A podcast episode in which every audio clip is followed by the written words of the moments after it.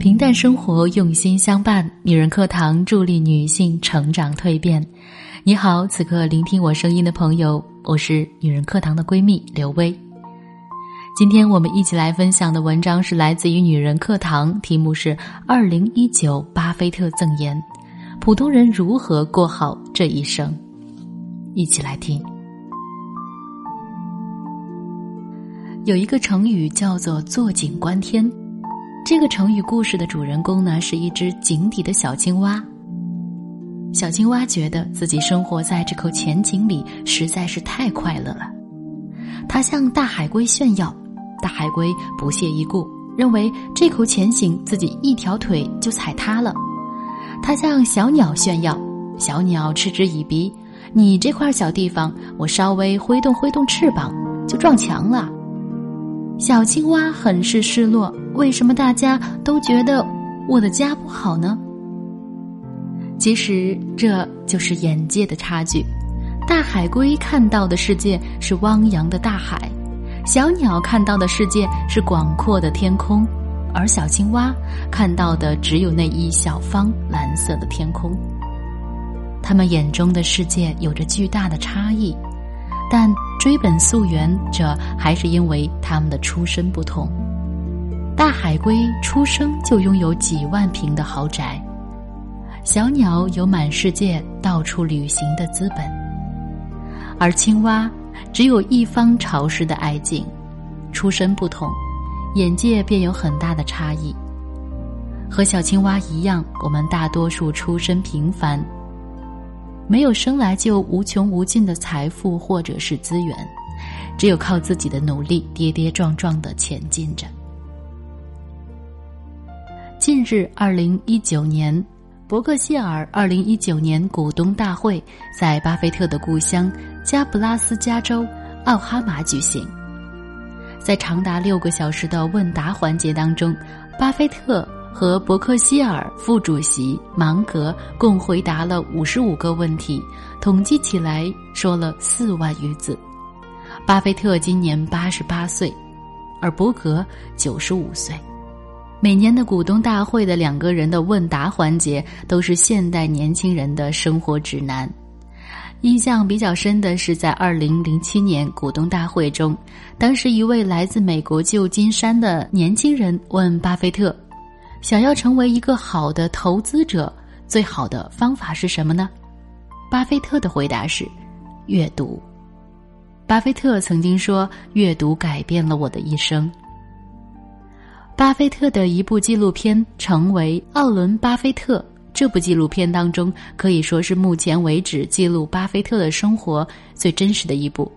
纪录片当中，巴菲特每天绝大多数的时光都是独自在自己的书房和办公室度过的。他每天的作息时间非常的规律，早上起床，先花大量的时间去阅读各种新闻、财报和书籍，了解当下的趋势。那然后吃完早餐以后，来到办公室开始工作，非常有趣的一件事情。他的办公桌上没有电脑，也没有手机，只有身后书架上的各种书籍以及一桌子摊开的新闻报纸。他每天坐在那里阅读和学习。查理芒格曾经评价巴菲特：“我这辈子遇到来自各行各业的聪明人，没有一个不每天阅读的，没有一个也没有。”而奥伦·巴菲特读书之多，可能会让你感觉到吃惊。他是一本长了两条腿的书。很多人抱着想要得到什么致富秘诀的心态来看这部纪录片，那结果巴菲特全程只讲了一件事情，那就是阅读。我们日夜不停的高速旋转，想要突破目前的井屏，摆脱平凡普通的标签，过上自己想要的生活。但是，我们有没有想过，漫无目的的努力到底有没有用呢？到底什么才是改变普通人的秘诀呢？最近有一个女讲书人火了，疯狂读了一千本名著，写下三百多万的笔记。婚后劈腿，事业陷入低谷的上官文露逆风翻盘，成为最火的讲书人。出身普通的上官文露，毕业后呢，进入了北京电台。按理说，接下来的剧本应该是不断的晋升，走向人生巅峰。